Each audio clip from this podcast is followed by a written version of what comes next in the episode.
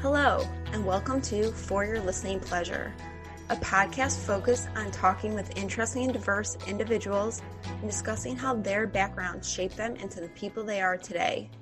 I am your host, Mallory Waxman. I am honored to be welcoming KC Chhipwadia to the podcast.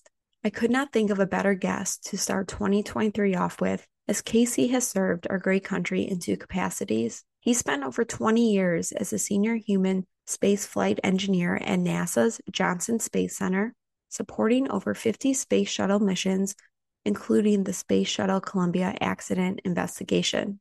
If that wasn't impressive enough, KC has also spent over 20 years in the United States Navy as a surface warfare officer, including deployments to Iraq looking for those missing in action and Afghanistan with naval special warfare.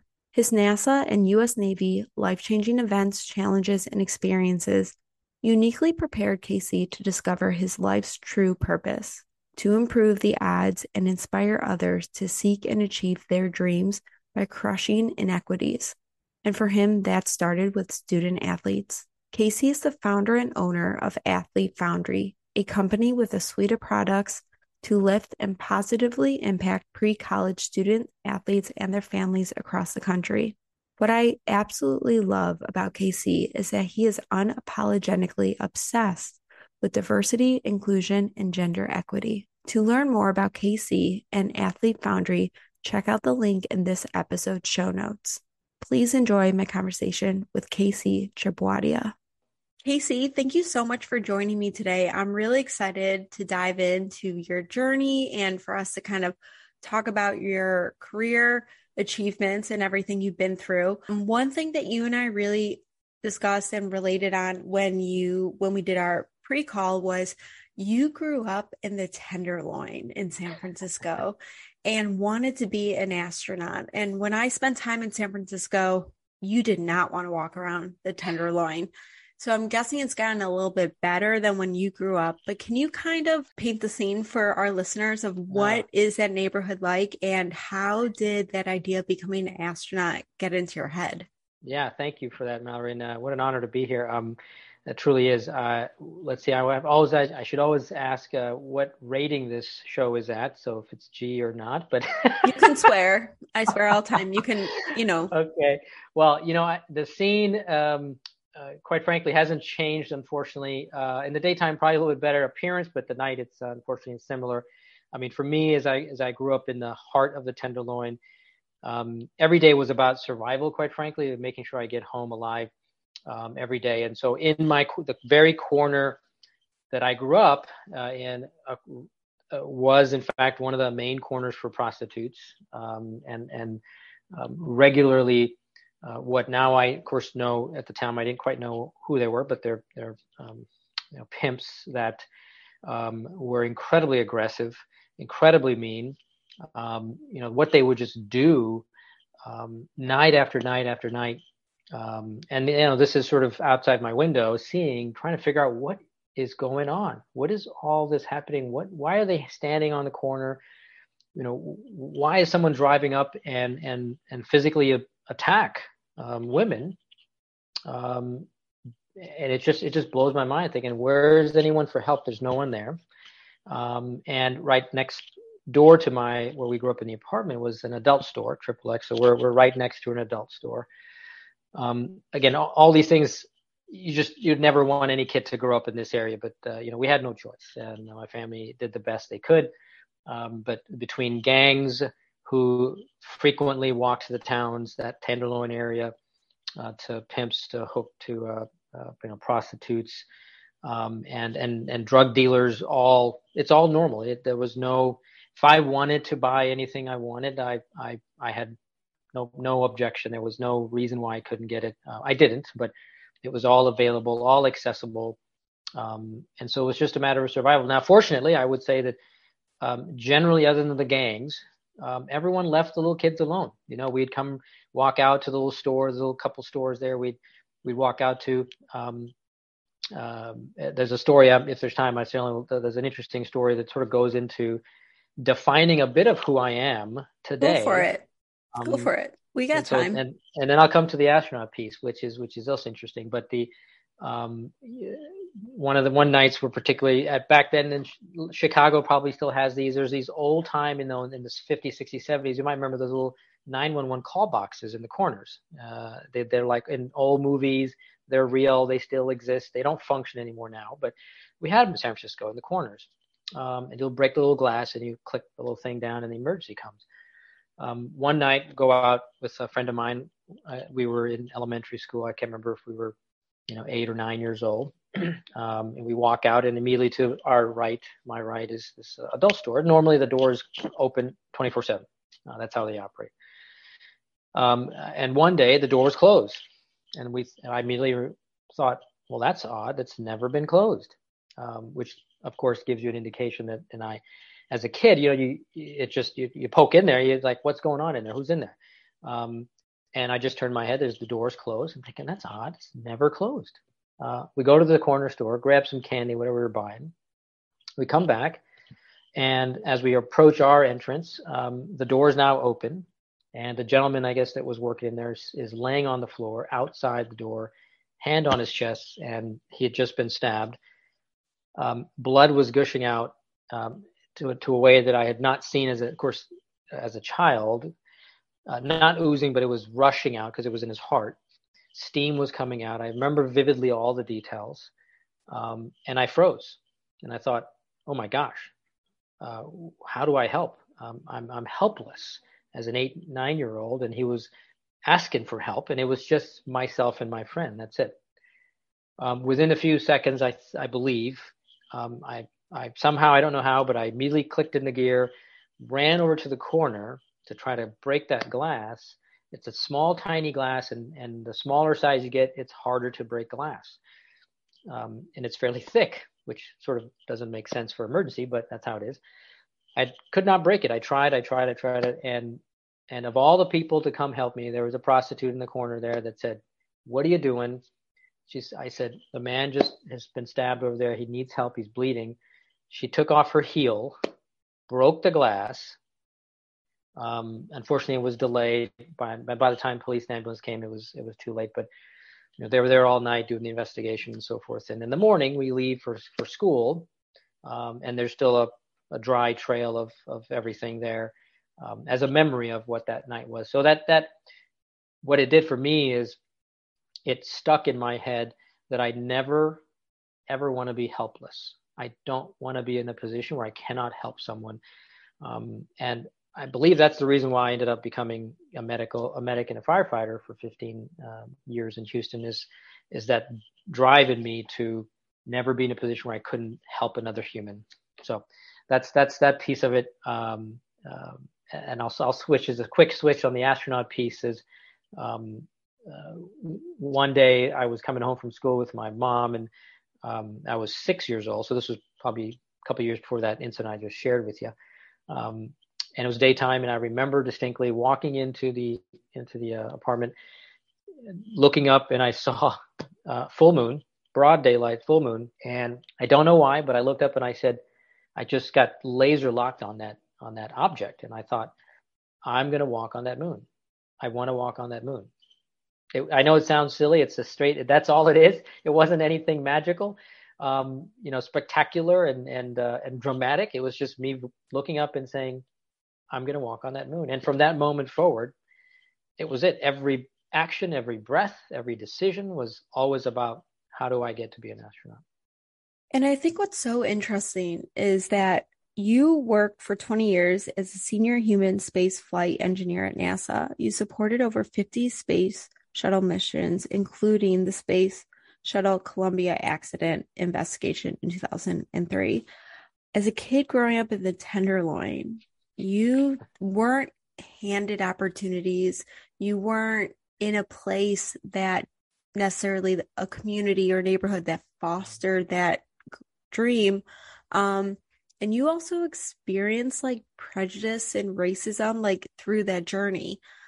What helped you get there? Because anyone to get to NASA, it's like, I can't believe you did it. But the odds were stacked against you was your parents encouragement was it that drive that you just said like i want to walk on the moon um what did that look like for you wow. Uh, I would um, uh, you you point touched on something I've I've been joking with some friends recently about. Uh, you know, I eventually want to write a book, and and I've, I've said, what should I title this book? And uh, and it finally came to me, and the title is going to be, um, I don't belong here. Um, because there's so it. many things in my life, right? I love it. I love it. That's going to be the title of this episode for you. If that's if that if that is if that's good, like because I just absolutely that is so spot on. Like knowing your story, and I'm excited for listeners to hear it. Like it's just so unbelievable. I love it. Yes, thank you. And I, and and, and it, there's at every moment um, roadblocks in front of me that um, um, just didn't want me to get to the next step. Just did not want to. Every single place I went, it seemed like I worked five times harder than anybody else um, uh, to get anywhere I needed to get to. But but I guess it's worth the the juice was definitely worth the squeeze, if you will. Um, but I, I, would say that you know how do I get from the tenderloin? Um, I honestly am, am um, I, I, don't really know. I, I know that what was what the drive in me has been the stubborn I know I have like three brain cells, and the three because there's a tiebreaker. I need the tiebreaker, but the the thing that I that KC has in his DNA is he's stubborn. When he makes his mind up, he's gonna move forward, and he's either gonna uh, you know ask people for help or get out of the way. He's gonna build that door, and um, I'm gonna find a way to get to make a way to make that happen uh, in, in, an ethical, moral, and legal way. Um, because I've had so many people tell me that I cannot do something then I want to show them that I can. Um, and for various reasons, they've told me this. I, I, it's been that stubborn commitment to prove people wrong, but a personal. It's it's not just that, but it's that I want to do it and say, why would anybody not want to help me? Why would any human not want to just? I want to achieve this big thing. Why do you put up roadblocks and crush me down when you just want to help me? And so it's just it fed and fed in this fire in me that is almost like eh, that that I'm I'm gasping for oxygen, and that um, that drive to keep moving forward was the next oxygen. I had to um, uh, in order to get that next uh, gasp of oxygen. So it really was this commitment for me, and every step I did um, uh, was always aligned to to getting me from point A to point B and and, uh, and a journey to astronaut. So uh, you know, a couple of examples. I I played football in, in high school I was the smallest kid on the team, tiny, tiny guy, um, but I was the fastest because I was scared as heck, and so I would move like a rabbit. Um, and these were, I'm, I'm telling you, massive, massive guys. Um, you know, I would get crushed every day, um, hurt, pain, and I still went into the locker room every single day, and I put that uniform on, knowing that I was going to get crushed. Um, it was just me. I had no family, no support there. I was on my own, um, no buddy in the team. It was just me. And and every day I still remember um, um, slowly putting the uniform on and being um, questioning myself, saying, "Why am I doing this?" Yet I would still put it on, even though I would I would put it on slowly because I was fearing getting crushed. I did it every single day. I just I didn't know any other way not to do that, and um, uh, you know that that's just something early on uh, fast forward a little bit further on to my journey to NASA. Uh, I went to Cal Poly uh, undergraduate in California, and uh, when time came for me to uh, begin that journey to NASA, I thought, well, the first step is be an intern. That's the first step in the door.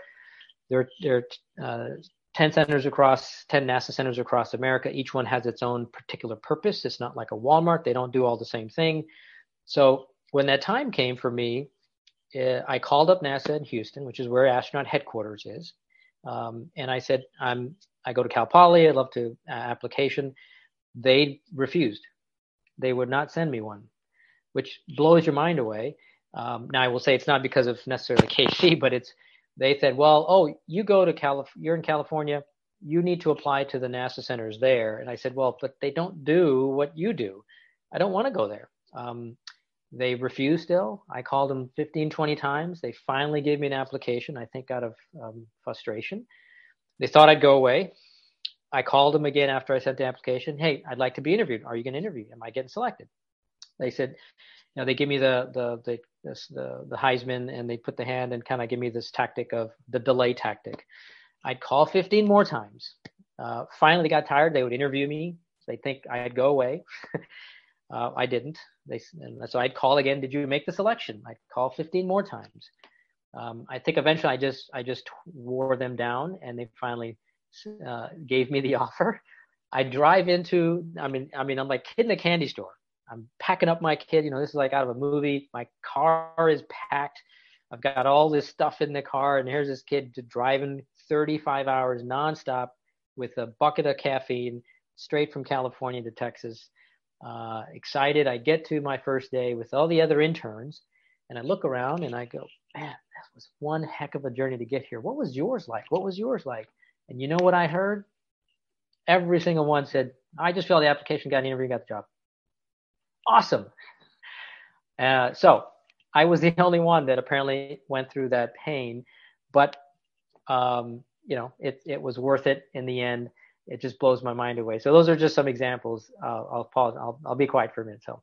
no, I mean my jaw is on the floor because that would just infuriate me as someone who wanted it that badly that they made you jump through so many hoops because of a system that is so exclusive. Oh, you're in that state, so you have to stay there versus like, oh, you're driven, you're interested, you want to be here. I would think a national government run organization would want the best of the best, regardless if you're from California, Alaska, or the state of Maine, whoever, if that's the area where they want to specialize. I personally, if I'm getting sent up in, into space, I want the best of the best there, not just someone who filled out an application, interviewed, and got it.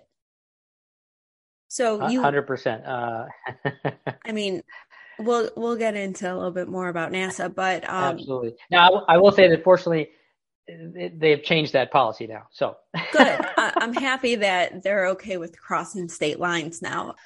when that intern year ended and you went back to school, did you say, I, I'm ready to double down. I want, I really do want to be here. Or was there any hesitation or did you know that after that intern experience, that was the place for you?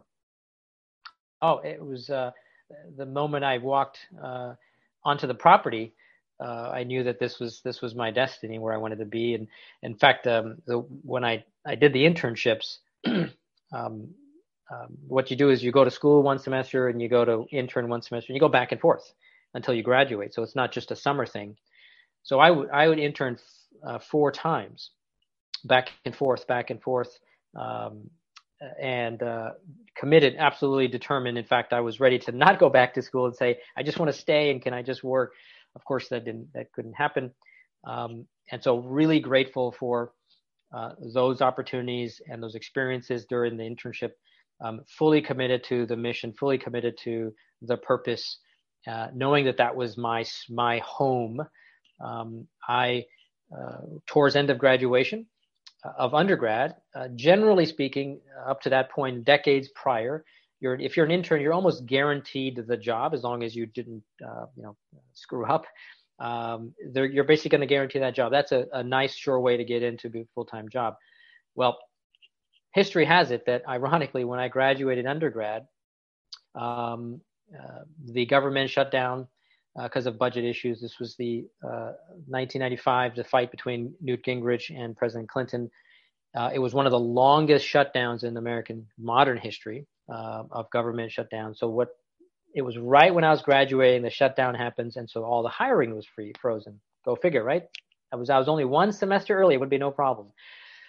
Well, um, we didn't know how long it was going to be. They didn't know how long. It wasn't a normal couple days shutdown. It was painful. Um, I, was uh, faithful, so I said, you know what? I know it's going to happen. I'm going to pack up and I'm going to move to Texas. Um, I'm, I'm just going to wait it out. Um, I'll, I'll, figure it out. Um, I'll do handyman work, painting, grass cutting, which is what I did. Um, I had some great friends at NASA that uh, kept me kept me employed, if you will, to pay the bills. Um, um, it was about two two months of non-decision, believe it or not, very painful. And I was told uh, by my boss that I was the number one priority amongst the interns in that division area, uh, in the spacesuit area. Um, and so I thought, perfect, they're going to get one hire and it's going to be me. Um, so I've just got to hang in there. Two months go by. Um, you know, day after day, I'm waiting for that phone call, waiting for that phone call. Eventually, the two months, and I get this phone call, this message, and I'm listening to the message, and the message is, I did not get it. Um, and so my heart fell. Thought, how can this be? Uh, they're get, the division was getting one slot, and I know it's going to be me. I was told it was going to be me, and uh, it turns out that the second person got it. Uh, great person, uh, uh, you know, we're good, we're friends, um, and for a variety of reasons, I was not the person. So um, I said, well, you know what? I'm not giving up. I got here this far. Guess what, NASA? You're not getting rid of me now because because I've been down this path. So what options do I have? And so I'm going to continue internship. And so they were they felt so bad for me, which was good, that they said we're going to give you a continued internship slot as a graduate student, but you got to go to graduate school somewhere. And I'd already planned on doing that, so now I just had to accelerate. So I quickly got on the phone called the only local university, University of Houston, and, and essentially said, "Look, I need to, I need help getting admitted to graduate program. Here's all my grades and all that stuff, and I need to, I need some help to accelerate this." Um, um, fortunately, I had some, there were some good people there. They were able to, um, you know, walk me through the process and get me in. I was uh, accepted into the grad program. I immediately went back, uh, was a, was able to start my internship as a graduate student, and that began a a two year journey to finish grad school while interning. So I kept the clock going, kept this uh, kept this option live, and I just had to you know cross my fingers that in two years there weren't going to be another government shutdown. So um, you know two years go by, um, and about the time I'm graduating uh, un- uh, graduate school, uh, there happens to be a budget issue that was uh, brewing. so I was frightful, and I, and I thought, no problem, I'm going to go on a PhD. I'm going to keep interning. Um, but fortunately, um, the budget issue did happen, but they were able to get a few more folks through, and I was one of those uh, through that. I had that phone call in the in the lab in the grad school, and I got the call, picked it up, didn't know who it was going to be, and it was going to be the guy at the other end of the. And I and my as soon as I knew heard his voice, my heart dropped, and I thought, what is he going to say? and he finally, and then he he did say, "Don't worry, KC, we got you in, uh, and we're making this offer to you." And so it was like the joyous moment. So you finally made NASA's payroll. Like you finally got on the payroll officially, not as an intern. I'm curious, I don't even know this. How many people start in the astronaut program and how many actually get launched into space? Like what does that number yeah, ratio so look like? Ooh, um, so back, uh, you know, back during when I went, which was during the space shuttle days, so it's different than today um, because of space shuttle schedules, the, you know, the intent was to launch at least um, two to three, and in some cases there was a plan to launch at least six or seven a year. That never happened really, a couple times, but uh, three to four launches a year, uh, which is not a lot. You know, seven between five to seven astronauts per shuttle mission, um, and uh, of course um, the the math. If you do the math, is that the really, really lucky, which is a word I'll use, they are lucky. They're good people, but they're lucky. Uh, the lucky astronauts will generally get in their career as an astronaut, which is a, probably around um, 15 years, let's say. If you, if you stick around that long, 15 to 20 years, you're you you like you can get three. Um, uh, there's a very few that have gotten four or five missions. That's extremely rare. I would say the the average is probably two, um, um, between one to two actually. Uh, you know, so you may get one mission in a 10 year window um, because there's so many people in the pipeline that they need to fly and they want to fly. Um, it just may not come around that your time may not come around. So you're off doing other missions. You know, there's always astronauts um, participating in various um, uh, design meetings. They're they're they're part of the, the team across NASA, so they do they have other functions and jobs um, while they're waiting on their mission. But you know, I would say one to two missions in their career. During this time that you were officially at NASA, is this also when you started with the Navy as well? During this time, did that overlap at all? It did. It, uh, very, very close starting points for both of those. I, uh, because my father is U.S. Army. That, uh, as I grew up, that became part of my DNA. I knew service was somewhere in there um, on the on the uniform side. You know, I, I did ROTC in, in high school. Um, I just didn't know how to do that and be and do NASA at the same time. So um, as I uh, started um, NASA uh, officially uh, in 98.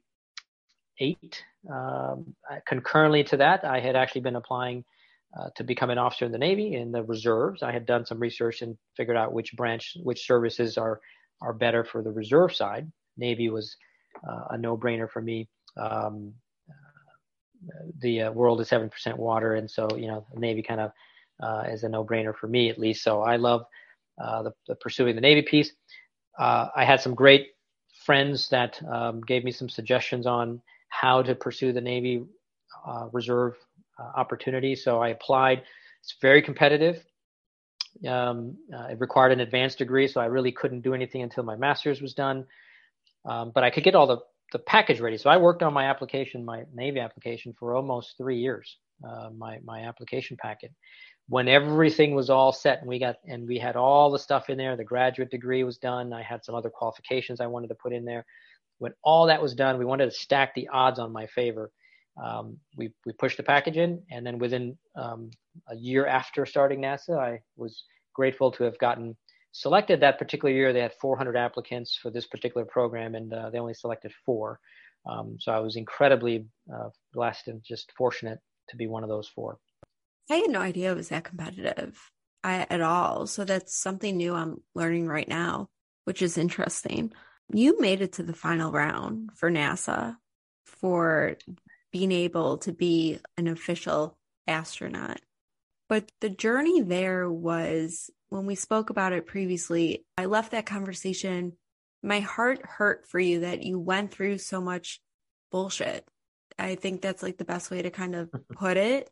Um, I'm going to let you kind of dive a little bit deeper in this, but it really disappointed me that at the top program that's run through the government that you look at as astronauts and you would think that was on the up and up and maybe that's a naive way of looking at any corporation or any organization kind of what you went through really stuck with me would you mind sharing what that was like with listeners Sure. Thank you, Mallory, for that question. I, I would say that um, so stepping back of, of that journey, um, that extensive research that I have done between you know, middle school, high school, college, you know, looked at every astronaut in history and tried to put together a pattern, um, some understanding of what are some things that can be done that are unique that make them stand out, uh, other than the obvious of just an advanced degree, a PhD, a pilot. Um, and I couldn't nothing popped out. There was nothing that really stood out, and I just kept scratching my head, thinking, why, why is it so hard? I couldn't figure this out, and I, you know, who, who am I to guess, uh, second guess, right? So I just keep keep trying. Um, as I worked at NASA, I continued to ask astronauts who are friends. There's some still friends of mine that, hey, give me a little inside tip. Come on, be a be a be a pal. Um, and they would all say, KC, I have no idea. And I'm like, the guy's a jerk. He's not telling me anything. Um, turns out he was right. So, uh, you know, as I continued to apply every two, three years, I take applications. So I kept applying and applying. And, uh, and uh, my view, as I looked at all the applicants or all of the astronauts, um, I sort of, in my own head, started to think about, well, why don't I see XYZ backgrounds in their resume? Maybe those are opportunities for me to add and grow my own resume, and that would stand out because I don't see it anywhere. Uh, for and, and it was a personal passion of mine. I, uh, for example, I became a firefighter. I became a medic, a scuba diver. I became a pilot. Um, so all these things that my own personal passion. So pretty um, much what you're saying is, in case of emergency, like you're the guy to go to land, water, or sea. Pretty much is. I, I'm, I'm well. Uh, I, I, can definitely give you great company. Let's say yeah, that okay. if you call me. So. Um, I can tell a few jokes, but the uh, it, it was personally satisfying to me. It was something that fulfilled me, and it just became something that was I felt beneficial to the astronaut corps. Think of a you're in a in a capsule that's that cannot be reached. Um, you know, the ability to make split second decisions, life or death, I thought would be valuable, um, i.e., such as a medic who makes decisions on the fly within moments of someone's death on a scene, um, which I've had to do many times, are things that make me a, a, uh, a calm, collective individual to make those decisions um, for, for important reasons. So I, I, I did all these things in my journey. I, uh, personally, they were satisfying. I thought they would be incredibly valuable for someone that uh, is an astronaut. Um, so I did these things that I applied um, to increase my chances. Um, parallel to that, of course, as you noted, I was in the Navy. I'm in the Navy. Um, I also knew it was my time eventually to go to Iraq and Afghanistan, which I, I did. And they were fundamentally what changed the course of my life. So 15 months in Iraq. Um, and it was the hardest job in my life, uh, still is. And I've had some hard jobs. The Columbia accident investigation you mentioned earlier was incredibly hard. Um, uh, but but certainly the one in Iraq was was uh, was very hard. I was um, um, key individual in charge of helping looking for our U.S. service members that were captured and abducted by very bad people. So prisoners of war, POWs. Um, that was my my task. It fundamentally changed who I am by going through those experiences um, on a on a very very important mission. Um, seeing the things that I'd done, coming close to not coming home on so many occasions, made me rethink my priorities in life. Um, and uh, and so between Iraq and then coming back for a year, going to redeploy to Afghanistan this time with Naval Special uh, Warfare, Naval Naval Navy SEALs, uh, had also life changing experiences for me. That deployment in the between that Afghanistan one is when I received that email of a lifetime that I got made it to the final round. It was about 6,500 applicants that year, 2012. Um, and I made it to the final round, 120, that they bring in uh, personally for a week long interview. Super excited, of course, kid in the candy store again. Incredibly blessed. Now I had to find a way to go from a battle to battle zone to a interview of your lifetime back to a battle zone. Only 10 days. You know, got to get back and forth. not easy to tell the boss, hey, I'm, I'm, I'll be back in 10 days, boss. Um, not quite easy to leave leave a battlefield and a mission. But I had great bosses who totally got it and they supported me. Um, made this, you know, essentially a planes, trains, and automobile journey that was in itself a chapter of a book. Uh, get to the interview. Uh, and what's interesting, another piece uh, which I thought was, ironic is uh, uh, one of the things that they ask you in uh, preparations for the interview is you've got to submit this medical form. you know, I've done that every year plenty of medical stuff. So I got to do this medical form, and it has to be signed by a particular kind of physician, um, an aerospace physician. That's the standard. That's fine. Um, well, that's no problem if you're in the states and you're looking for that kind of person. Kind of hard to find that person in a combat zone. So I'm, I, I figured they're going to be reasonable, right? They got to be reasonable. Uh, so I, I I call because different time zones and you know we're working long days. Uh, you know it's not it's not like I'm working nine to five shift in a, in a combat zone. So it's just it's just wank wacky schedules, um, and you're mentally kind of drained in different spots. So finally get connected with the medical side of of NASA to explain the situation. Here's where I'm in Afghanistan. I'm in you know in in the combat zone. Uh, it's not quite easy to find this particular kind of, I got I got other docs, just not that particular kind of doc that is at my tip of my, my finger. Would they be flexible? And out of my surprise, the the, the senior doc there, the uh, overseeing all this, said, "Oh, well, if you really want to get very bad, you're going to get find a way to, to find that person." Gee, fucking thank you. so it's like you're serving your country in a combat zone. I promise you, I'm healthy. Like to say that it's kind of like you're in Texas in the safety of your own home. I'm serving our country and like you can't allow a different doctor who's here to sign off on it. It that's like I don't know, that's just not being empathetic to the situation. Uh, it, it, it just blew my mind away. Guess what? I found a way, of course. Uh, right? Someone it, it fired me up to say, "You got to be kidding me! I'm not going to let that be a roadblock. I'm going to find a way to make the damn thing happen, which I did. It was um, not easy, but I made it happen. Um, so I, you know, got to the interview. Um, it was a great experience, certainly. But what was interesting is, is as I the week long interview is mostly medical tests, some psychological battery tests, um, and then ultimately it culminates into this this um, quintessential one hour interview with a room full of about 20 or so uh, or 25 in the room. And it's just you and 25 um, senior executives across NASA and um, half executives, half astronauts, all in this room. And it's the exact same process, not just the interview, but the whole week that has been in place for f- almost five decades. Same process. And the interview has been the exact same. It's been written about um, on many blogs and so forth. So it's the exact same. And so the process hasn't changed, which kind of made me makes me think uh, realize going, well, that's it. What is going on here? Um, how have you not evolved with time? I mean, it's an HR process essentially on steroids, and if you don't evolve with society or take advantage of of how to implement innovative strategies to get the best of the best people, um, uh, you become irrelevant, outdated, and the only place you can get away with that is the government. So any company that does that today will not exist. Um, so they get away with it. They, they, decide that they don't need to change for some reason. It's very unfortunate.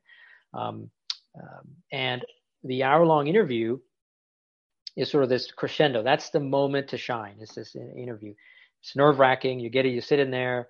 It's packed. It's a small room, so it's very stuffy. Um, and it's a the table is a T shape two tables in a T shape, and uh, and it's infamously known as where the interviewee sits. I would sit at the armpit of of the T, uh, and so you sit there, and it's an hour long period. At the 60 minutes, no matter where you are in the sentence, it's done. You're out the door. Um, so what they do, it's very open ended. They say, tell us your life story. You can start wherever you want. You can spend 55 minutes talking about elementary school, or you can talk about the, the journey of your life, and you know, it's up to you how you prioritize. So I prepped for this, of course. I shared highlights of my life experiences, both uh, civilian, military, uh, personal, to try to really give them a glimpse of who I who I was. Um, I thought I did a fairly decent job, and and left about I believe 10 minutes or so for some Q and A. Um, got some good questions, and one particular question um, I did not expect and I knew exactly where this person was was trying to head to, and and it it did catch me off guard in a very um, bullshit way, I guess. You know, in a very unfortunate way. It had been, um, uh, let's see, two, it had been uh, almost ten years since the Columbia accident investigation, um, and at that time I was in charge of the uh, astronauts launch survival system suit um, and so the fact that they were wearing my suit, my team suit, on the way home, personally impacted me. That that our that my system couldn't protect them. It couldn't keep them alive. It was not designed for that scenario. I know that, but it doesn't mean I can't say why the hell didn't we save them. Um, and I always will still still do that. But those moments were rough. Those moments were tough. Everyone wanted to help. Everyone is, was trying to f- just make sense of this whole thing astronauts were involved, of course, as they should be. And so there was this one particular astronaut that, uh, even prior to this, um, um, you know, has had a reputation for basically being the one person in, in the entire astronaut office. There's about 100 at the time, uh, 130 astronauts. So uh, this one person just has this reputation for, you know, um, uh, yes, being very particular and a stickler, but also being um, incredibly um, rude, aggressive, um, He's an asshole. Uh, she. Oh, yes. she. Okay, she's an asshole. yes, yes, very much, um, inc- very much so. And so during, you know, so you have someone that's like that in a normal time, and then in a stressful scenario, right, it becomes worse. And and so um, my mission, my team's purpose was clear of how to try to find those first few days, first few hours of, of the astronaut of the Columbia accident investigation or Columbia mission is we're going to try and look for them. You know, even though we know that they didn't make it, we're going to look for their, we're going to find every body, uh, every body part and bring them home honorably. And so we had certain methods and our, my job was to do that. Well, this person kept uh, injecting in and, and um, not letting me do my job and my team's job. I was just as passionate just as deeply hurt just as committed to finding the crew as this person was. And and so we naturally had some rifts. Um, the years after that, um, as we prepared to return the space shuttle back to flight, it took about three years to get a shuttle back to flight. There were a lot of things going on, and I had interactions with this person regularly. Um, we had a few rifts regularly on other things. It's just how our relationship was, um, unfortunately. Well, interview comes. Guess who's in the room is this person. and of all the questions, this person says, essentially presents a scenario to me that is exactly the ones that occurred 10 years prior. Um, you know, if you have, if you've made a decision that was, uh, did something that was uh, upsetting or um, um, how would you make a certain decision um, if it results in a um, disagreement with the astronaut office, for example? Um, you know, would you still make the decision or or not? It was something of that effect that essentially was replicating what happened 10 years ago, putting me on the spot and saying, you basically uh, didn't know what you were doing. You made a decision that, or you did things that were um, not consistent with what the astronaut office wanted to do, i.e., her, um, not the office, um, and uh, basically wanted me to defend my decisions 10 years ago. That's really what the question was for, was putting me in a spot where I would defend and justify what I did 10 years ago. And guess what? I defended my decision 10 years ago. And I said I would do it again because my priority is your safety. Every one of you, as the astronauts in here, that is my priority. And that's what keeps me awake at night is that did I make the right decisions for you? Because guess what? I want you to go home to your families. That is that's all that drives me is I want you to go home to your families. Um, I I just thought it was absolutely fucking bullshit for her to bring that up ten years later. It was just it was it was uh, immature, unnecessary, and and, uh, and irrelevant. And I I wish in that situation, like when you left the room after your 60 minutes, that like the other individuals in that room could have been like realized she's an asshole and that it's just to disregard or to realize there's a grudge or something where it's like let's maybe not have her answer or how you answered her have so much weight in the entire other aspect of this interview. The other thing that we kind of talked about is that you said that trying to get a seat at that table to get to that point, to be in that room with 25 people to get to that level, it's hard enough.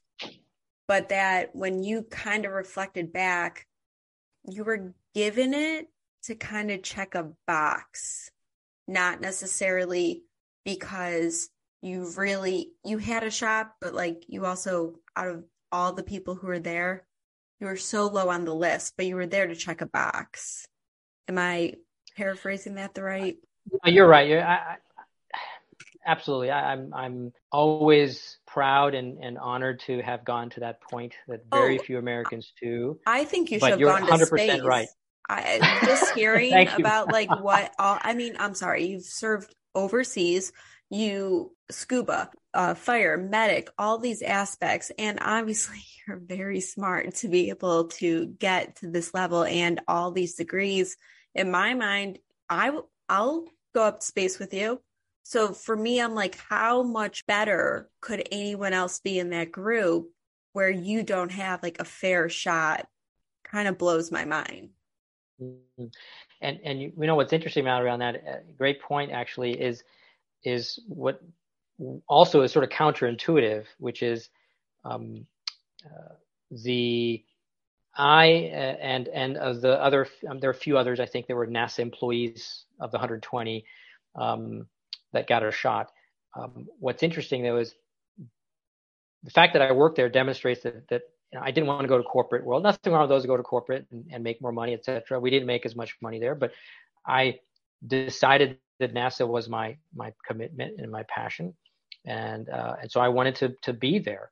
Um, the fact that I was there meant everyone in the NASA, uh, and I I you know, got to a point where I, I most people at NASA knew who I was um, uh, because of the things that I was involved with, etc. I got to my uh, was able to get my name out there, but um, and that's a good thing. And what that means though is everyone knows the chapters of my book. They know multiple chapters of KC. Where the majority of the interviews that come, all they know is their paper, their resumes, um, their references, right? You really don't know the chapters beyond the cover of the book. Well, you know every chapter of KC. You know what I stand for. You know what I, um, what I'm driven by, how committed I am. All those chapters. You would think that that would be valuable, and it's actually not valuable. It's actually used against you. And so those that they don't know much, literally have a better shot than I, who worked there for you know 20 years and can demonstrate what is in my DNA which is crazy to me. So I'm in marketing, and part of me would think like your story, fighting to be an intern, the government spending all this, it's fine. I'll still be an intern and go to grad school. From in my marketing PR brain, you would be a phenomenal poster child for NASA.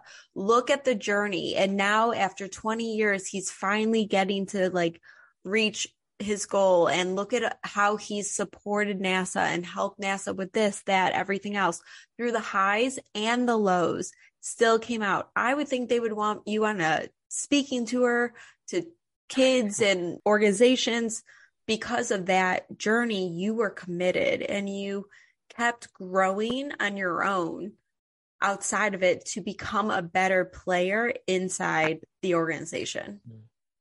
But 100% you know, obviously it didn't happen. It's their loss. I know that probably doesn't take this thing out of it. But what I really respect so much about you is that after all of this, you went on to write an article about the entire experience.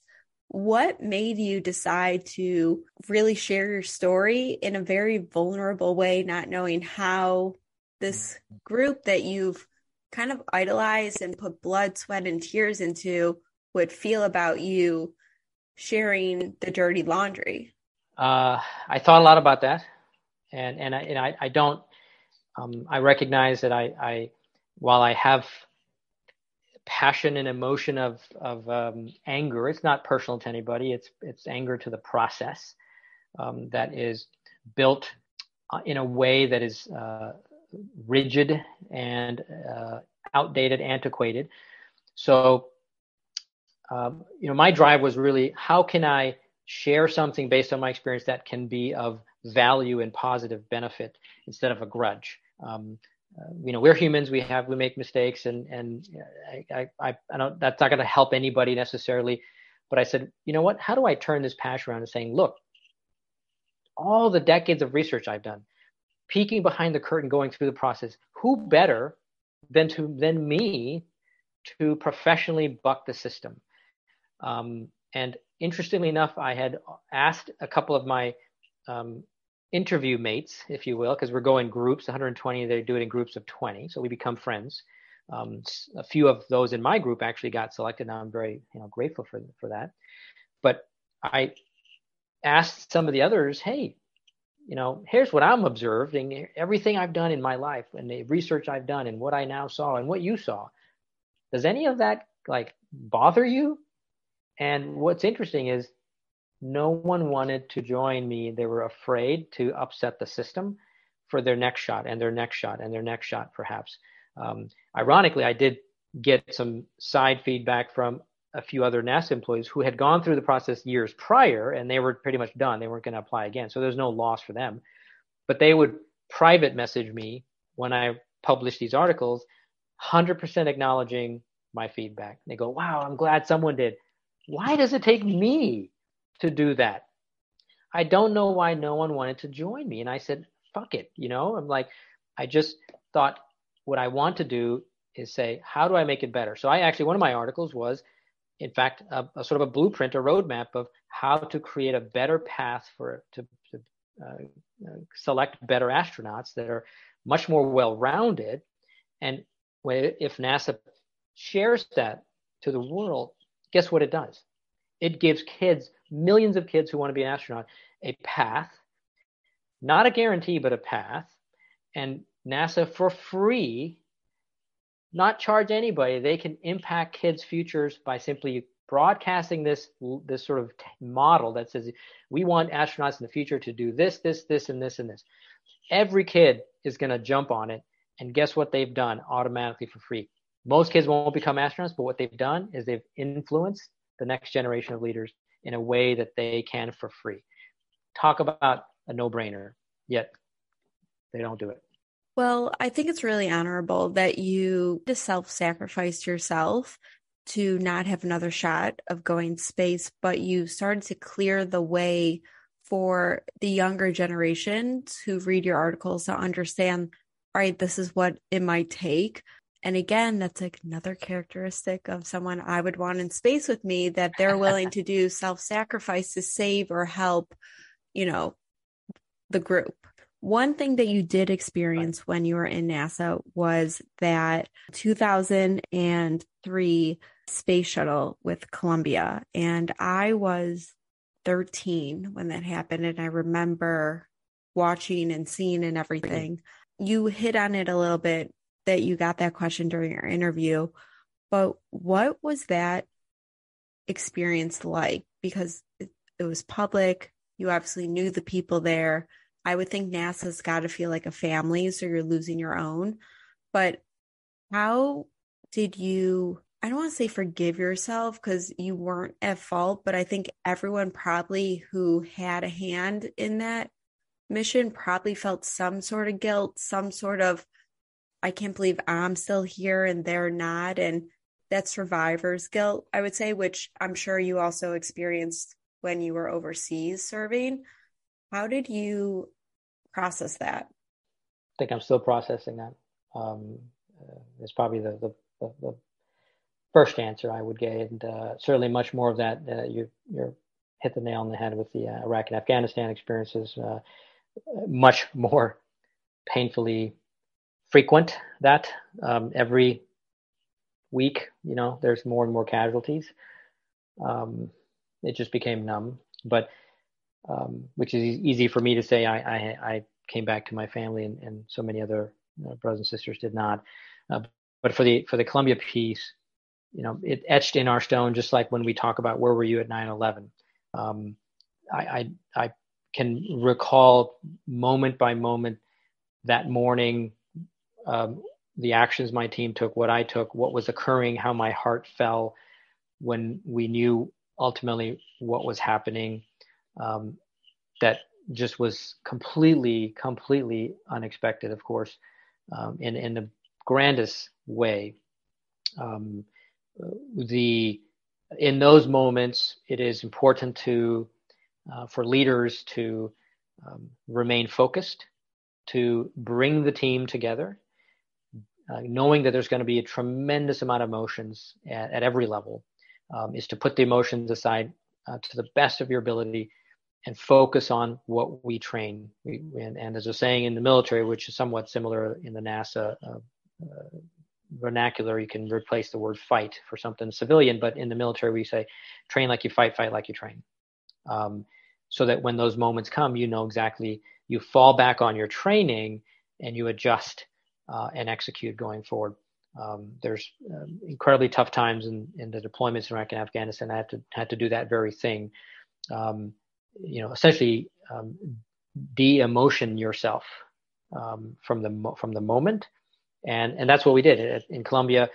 Um, give credit to the the main leader in mission control, the flight director, who uh, kept everyone focused.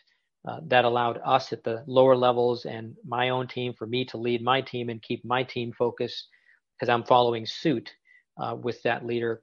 Uh, we immediately went into um, contingency um, checklist. You know, we, we, we, the checklist that we never hoped to get to, we went to that checklist and began to execute the procedures calmly, carefully, and with precision, um, uh, knowing that there was tremendous amount of emotion everywhere around me, you know, having to keep everyone on the same page and focused with the, with the, uh, con- with the idea that there, that we still had a job.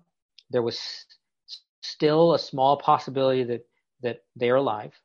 So we need to make sure that we stay focused and begin execution of our checklist. Um, and everyone had their job, and everyone was uh, was off doing their things. Um, and as time went on, I'm talking hours, you know, time and, measured in hours and, and then eventually days. Um, it became harder and harder to um, contain that emotion within the team, and they have to address it, right? Because now the team becomes the patient um, in, in a sense. So how do you help them cope with what's going through their heads? Um, and it just becomes this unraveling effect of the team's emotions, psychology um, that uh, can turn into very bad things if not if not managed correctly. So um, I know it's a long way to answer your question, but how do we cope with it? How did I cope with it? Um, is that as every moment was um, questioning did we miss a step did we not do something did we um, not prepare them the right way did we miss a procedure in a in, in one of their emergency trainings um, you know why the hell didn't they do x y z? Is it because of us? Um, what did we miss? And, and, and why didn't the suit protect them? That was the that was the, the fucking job of that suit. Why didn't it protect them? They had every chance. Um, um, you know they did everything we believe now because I was part of the investigation. They took initial actions that we expected them to take, uh, evasive action. Uh, we have evidence that they took some of those actions. So they knew that things were very bad. A few of them did, maybe not all, but a few did. And they madly went to muscle memory and started to execute some of those steps. They just couldn't get far enough before it was too late. And I think in that situation, both sides can be doing exactly what they need to be doing. But when it's something is happening and they're thousands of miles away and there's still such, there's always chance. Like I could be doing the exact same thing I do every single day, but, um, one misstep changes everything. And what just came to mind is there's this movie I love, the, um, Curious Case of Benjamin Button, and they go through this like long thing of how she, why she broke her leg, everything like if this person wasn't late or if this didn't happen right. or she didn't have to tie her shoe or whatever, then like one split second changes everything. And I think if you sit in the place of dwelling, one, it's unhealthy, but two, you, you'll drive yourself crazy. Mm-hmm. So it's been almost 20 years now since that tragic event. And I'm sure it still probably weighs on you. I think you can also probably go to sleep knowing like you really did everything you could within your, you know, power to try to get them home. Yes, that, that's that's the ultimate, um, you know, reality answer. Um, doesn't mean that I have to like it. it yeah, yes. it doesn't mean that it makes yeah. anyone feel better or makes you feel better. It just I was thinking about when I was preparing to speak with you. When you see the NASA logo now, what what do you feel? What does it bring to mind for you? Oof. Um, that's that's funny you asked that question. I uh, not necessarily the logo piece, but the the intent of that question I had been thinking about um, in the last couple of weeks uh, because of, of, recent news uh, where the Artemis mission and the rocket that is now in space now on a way back from the moon, um, which is going to take humans back to the to the moon in a couple of years. You know, and so that whole watching that process um, because I'm still a, a, you know rocket scientist by heart. I'm still a geek. Um, that still is who I am. I love NASA and what we do, and I believe in human spaceflight. I do tend to to question um, the how uh, NASA does human spaceflight and and what they should be doing perhaps to to make it uh, more accessible, better, uh, more exciting for for the public at large because they who you need the public to support them, and and it this wave of emotions came up to me of because I really recently got re re-engaged with watching this launch and feeling like the old days, the good old days when I was there at the launch and I knew exactly what was happening. And, you know, it just got me excited about the, the idea of this launch. Um, on the flip side, I, I, I, will say, admittedly, that I, I, I do have a little bit of um, anger um, that because this mission is about human spaceflight, it's not just a, a rocket taking a satellite up; it's a rocket that's preparing for the crew. And of course, in my head, and I'm I'm the competitive guy, like I need I should be on that rocket. That should be me in that seat in a couple of years. Um, that should be me. Um, I wasn't given the proper opportunity. Um, that should be me. And and that's just a personal thing. It's not it, it, not coming across as immature. It's just me as a human recognizing um, uh, the, the the shot that I I should have been um, um, not guaranteed. I'm not asking a guarantee again. It's about giving them a fair shot. And uh, you know, you go back to the Apollo days, back in the early days before shuttle, so the 60s and 70s. Those astronauts, incredibly competitive, all military pilots, and they'll tell you today, till 80, 90 years old, they'll still gig the other guy and say, "I should have been on the mission, not you on that mission." They'll still like hit, make fun of each other because they're incredibly competitive, as as even in the age of 80 and 90. Um, and and and to me, um, I, am I'm, I'm excited. I get energized about it, uh, but I also feel when when it comes to human spaceflight, um, I haven't shooken free that that stickiness still from what has happened. Um, I don't know if I ever will. I, I just don't know. It's it's not it's not uh, a grudge. It's not a grudge. That's not the word. I think it's just it's, a personal feeling that.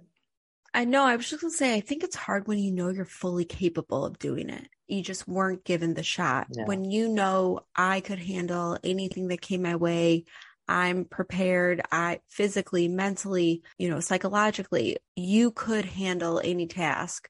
You just weren't given a shot. And I think that's actually harder than failing because you just never mm-hmm. got that chance. That's a hard pill to swallow. Yeah, absolutely. And you know, life's not fair. I get it. Uh, it it's it's how it works. Um, so uh, life the doesn't owe me anything. Um, you know, I'm, I'm, i owe life everything. So, uh, doesn't mean that I still don't have those feelings, as, as you mentioned, certainly. Yeah. Um, and, and I would say that the other, the other piece of um, impact that, that gets me riled up as well as I watch it um, is I go back to my article that I wrote, a couple articles that I wrote back 10 years ago, uh, or sorry, five, seven, eight years ago was, um, you know, what else? So if NASA put together this um, proper model for what an astronaut ought to be, these attributes, uh, these acumens, um, well, the other piece that's important is to get public support, which is always a challenge for NASA. When I was at NASA in Houston, literally, I would walk across the street from NASA to a store down the street, and um, most people down the street uh, did not know NASA existed. They're literally across the street.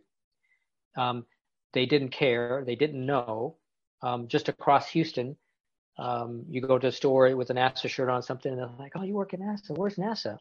What do you mean? Where's NASA? It's in Houston." I, I can't tell how many times I came across that.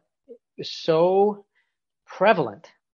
It and and that by itself um, tells you that, that that at a large scale, right, the public has the last time NASA had energy was the Apollo days when we went to the moon, right? So that so I've told people this that NASA has rode and continues to ride the public wave from the Apollo days, and eventually that wave's going to die. And so this Artemis perhaps is another kick. But what what's interesting is again back to the whole free thing that NASA could do to help inspire kids and next generation. So in addition to what I mentioned earlier, if you look back, astronauts again, they only fly one to twice in their career, maybe three times at most. They're doing all kinds of other things. They are the space ambassadors for human space. speaking, NASA, they need to be going on a speaking tour. Like they need a rebrand. NASA, if someone is listening, I'm in marketing. Give me a call. Let's like rebrand, get you guys going. Because honestly, you can inspire a whole new generation in STEM it will be great goodwill internationally so people don't hate us as much. But more so, you want to get people excited about it because that's where tax dollars go. And if I'm paying for it, I want to know how are you training? How are you encouraging more? Opening up more internships for underprivileged or underserved communities, getting interns to go into these communities and what are you doing? Are you, you know, giving money or helping with your time in schools and sciences? NASA, let's remarket, rebrand. KC and I got you. Like, give us a call. We'll, you know, work 100%, this. 100%, 100%, 100% rebrand brand. I tell you this. And so what's interesting is NASA does go out, obviously engineers. I, when I was NASA, I'd go to, to give speaking gigs as an engineer. I would go and, and they encourage employees to go and do these things because that's their, that's their workforce. But the impact is different when you have an astronaut that comes. So as NASA does send astronauts to uh, talk to kids, but here's the, the, thing that's interesting. Um, uh, that the majority of the time spent uh, that astronauts do public speaking with kids is talking to STEM kids. So you would say, well, that makes sense. Why not? And I would say, no, no, no, that's wrong. Um, I would say you should spend the minority time with STEM because there's only limited bandwidth, only so many astronauts. How do you and go? How the do you majority with love? those who love literature or poetry or psychology to get them involved. To get them involved. Why do you spend time to people that already believe in STEM? They're already in your camp. You don't need to convince them. Yeah. But the majority of America, 90 plus percent, are not those kids. That's where the impact is. You need to look differently and not look the same. You almost need to like partner with the NBA or NFL or like, you know, the teams to kind of get that cross branding. I like to call it cross pollination. But the other thing too is you need people who think differently because what I love Yo-Yo Ma has his Silk Road, and he talks about how important it is to get artists who, from different cultures who play different instruments because when you're trained differently and you guys come together as a whole, you can solve problems so much more effectively than if you were, let's say, like all STEM. So maybe there's someone who's more of like a psychology, marketing, or really understands like football plays. I don't know but they're going to think differently than those who only do chemistry or physics. And that is what makes us stronger when you have different thinkers or different problem solving skills in a room. Maybe they won't go up in space, mm-hmm. but I mean, clearly you need some marketing help, NASA. I'm sure there's other DE and I. I got someone for you there too who was on the podcast who can help with that. But I do think when we look at our governmental institutions across the board, that it's time to throw away the old playbooks and mm-hmm. really start to think how can we encourage more you know? That's that's exactly right. And and one more piece on this i know uh, we'll move on i think is that that about four years ago five years ago i think you know nasa partnered with linkedin. So this is their version of um, rebranding um, the astronaut selection process um, and and I'm gonna say, ah, you almost got a you almost got a wool on me, and and I said, good try. The and so a you know um, I'll give them a checkbox for credit uh, for effort, but um, there's a saying that we have, of course, uh, commonly in the South, you know, a, a pig with lipstick uh, is still a pig. You can re put it on LinkedIn, and and they got a unbelievable increase in number of applicants. So did you change the process? No. All you did was put something in the front, they put a new sticker on it, and didn't do anything else. So uh, while they got PR with were partner with LinkedIn, they didn't change fundamentally the process.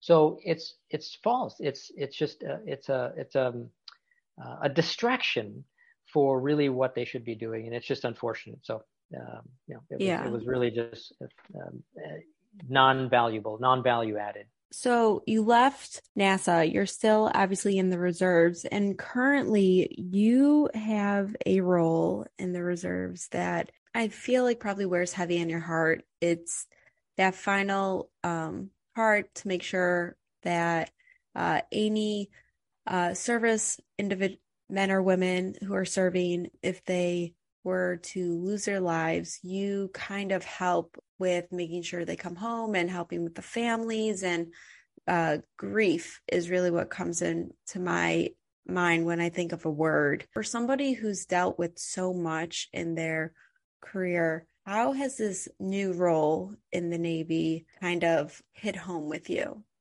Hmm. The um, yeah, the the uh, this is a personal passion of mine. Um, you know, we, we, we have we get asked to do lots of different jobs in the Navy, and uh, as we move around, and we have to be adjustable. But you know, every now and then you you come across a job that just um, hits home in many ways uh, personally.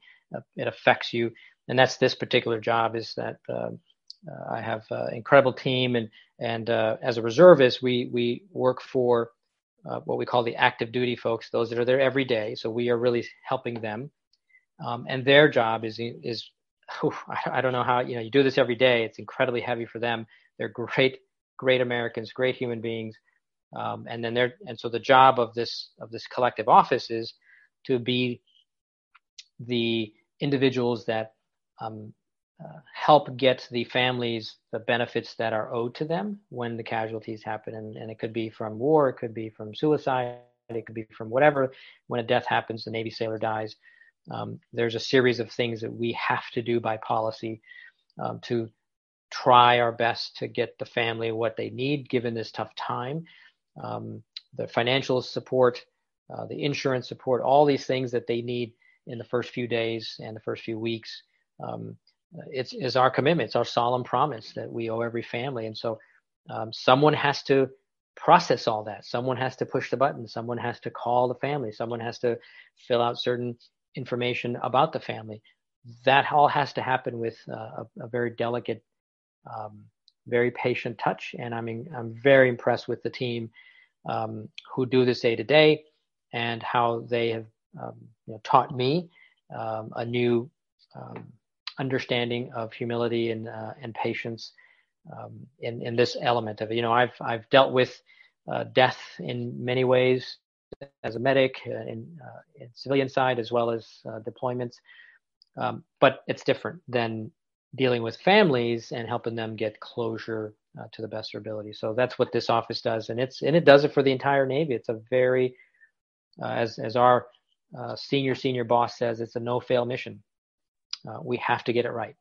And I just have to thank you and your team for doing that because that is one of the hardest things I think is dealing with grieving families who this came out of nowhere for them. And this probably is a shock. I'm sure there's lots of young kids and widows and widowers and um, it's definitely not easy. So i commend you and your team and those who serve the country in that way. Outside of that, on a little lighter note, you love to push yourself, and I respect that so much. And you started Athlete Foundry, which provides parents of student athletes in sixth through 12th grade a roadmap to build their most comprehensive um, athletic resume that allows them and improves their odds of becoming a collegiate athlete. So, you know, NASA didn't really take that roadmap from you, but you decided to create one to help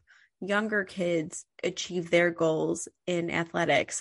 Um, how did that come about? Was that just something that you always had in the back of your mind, or did you hear stories? Yeah, no, I, I had no uh, envision uh, of doing something like this ever as a kid. I was, in fact, uh, um, anti-entrepreneurship as I grew up. Um, uh, and so never in my wildest dreams did I think that I was going to uh, do this. But what really was was fundamental change, I guess that derailed the the, the train of, of my life was um, the f- first day I got to Iraq and having have a rocket come fly right over my head. Um, you know, first day uh, is one thing to as a wake up call that I'd never had, which then unfortunately did become sort of a regular occurrence that as they're coming through and at some point you simply have to acknowledge that if it's your time it's your time but you got to get your mission going on.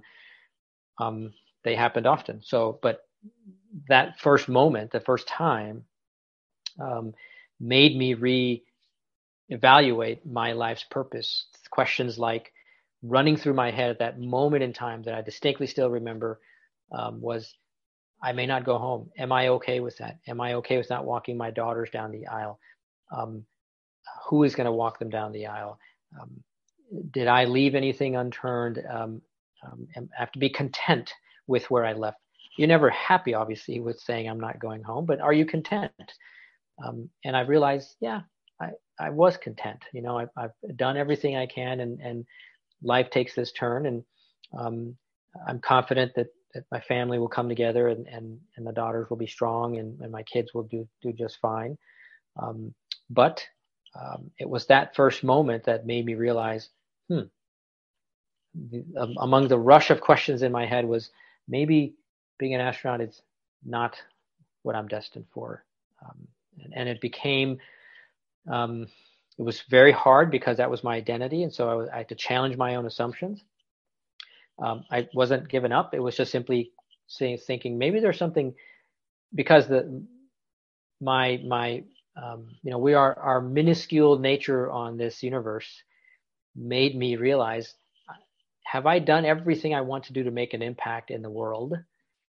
And therefore, maybe there was something else that I am destined for to make a bigger impact. I'm definitely convinced I'm on earth to make a big impact. I just thought I was being an astronaut, and maybe now it's not. Maybe something bigger and different, and bigger than being an astronaut. So I just started to have those doubts, and uh, continue to think about it, think about it. Um, of course, kept applying, and and after Iraq, came back home, and then went to Afghanistan.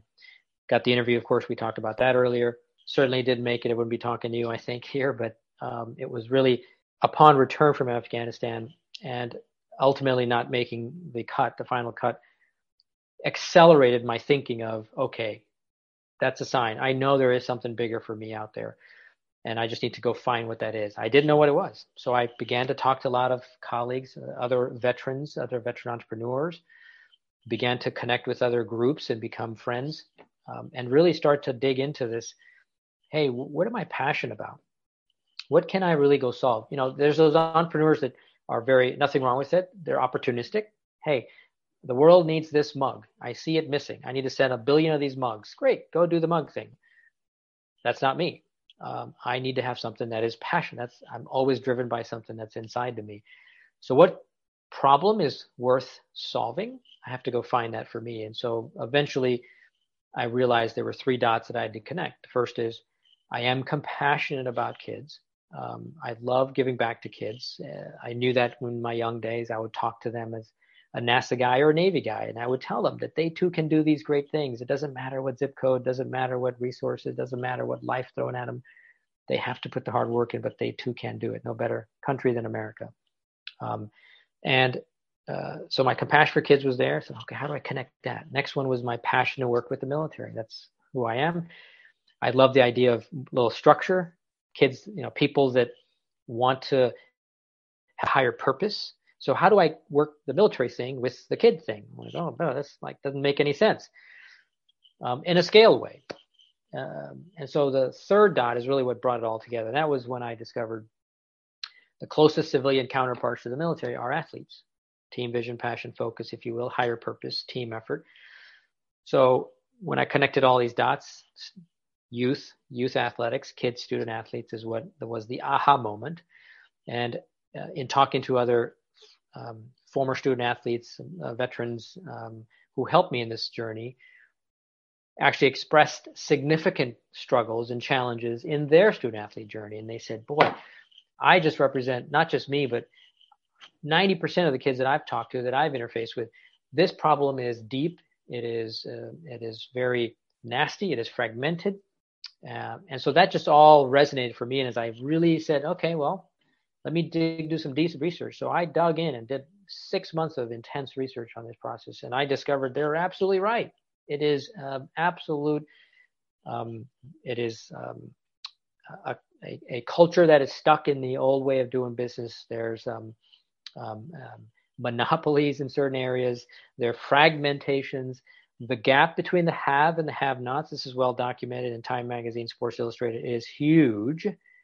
Um, year after year magazine come out and there's just so much disparity that the majority of kids who are underserved, underprivileged, the underdogs across America do not have a shot, are absolutely at a disadvantage because the system is not set up for them. Um, and and I just that resonates with me because of everything I grew up with. The system didn't want me to get where I'm at, right? Like the old state, the statement I said at the beginning. I shouldn't be here. I shouldn't be here. Um, so I want to change that. I want to make a difference and help. across America. So that was the path that got me to Athlete Foundry. No, it's funny. I had a uh, Nick Roach on, who's a former Bears player during the Urlacher years. We're friendly, and he talked about how that whole process is like a shit show pretty much in high school. Um, one of my closest friends uh, actually played with Nick at Northwestern, and then he played in the NFL for a little. And, you know, again, no one knew like, do you send in tapes in high school? Like, what do you do? Kind of, am I already late to the game? Which go see KC's website. It will be in this episode show notes. Like, yes, you are. Like, you got to start a little early. And, you know, I went on the site and you have the roadmap and understanding, and, you know, parents who are listening whose kids, that's their goal, support your kids, do the research, connect with uh, KC, and understand what you can do to give your kid the opportunity if that's really what they want to do is play sports in college or try to get into that professional athlete track.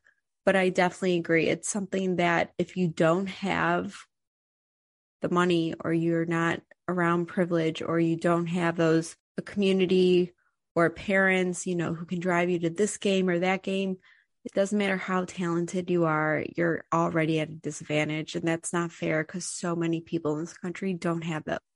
that. So I definitely commend Absolutely. you for not only helping, but it's not like you grew up playing like intense sports, but that you took your knowledge and passion to put it together to help serve those communities that are often overlooked or not given any opportunities. Hundred percent, absolutely, and, and and I'll say that the other um, unique view that I bring to this uh, and to the platform and product is really about not just the athletic dream, but doing it in a way that is ignored at large across America in in history of, of youth athletics, and that is uh, the ig- ignoring the holistic development, focusing on just the athletics. Um, while athletics is important, you know we're not about pro athletics at Athlete Foundry. We're about helping you get to college, and really ultimately, at the end of the day, under the hood of Athlete Foundry is helping you be a productive citizen when you enter society, because sports will end one day. That's not the time you say, "What do I do now?" Unfortunately, that is a very common statement. So our view is really what every parent should get excited about is that why would every parent not want their child to be well-rounded and holistic? So our model, which is the first in the nation, actually is crafted around this idea of holistic, well-rounded athletic component, but also the academic component and the human component, all three, which ultimately help you prepare for life after sports in, in every aspect. I love that so much. KC, I could talk to you for hours. I can't wait for the book to come out. Please, like when it does, please come back on the show. Let's talk about it. You have an open invitation whenever you would like to come on. I've enjoyed this so much. Thank you uh, for giving me so much of your time. I know you have three girls and wife and a whole family, and you're home for a little bit before you have to travel again. So I really appreciate you giving up some time tonight uh, to chat with me. I end every episode with the same three questions.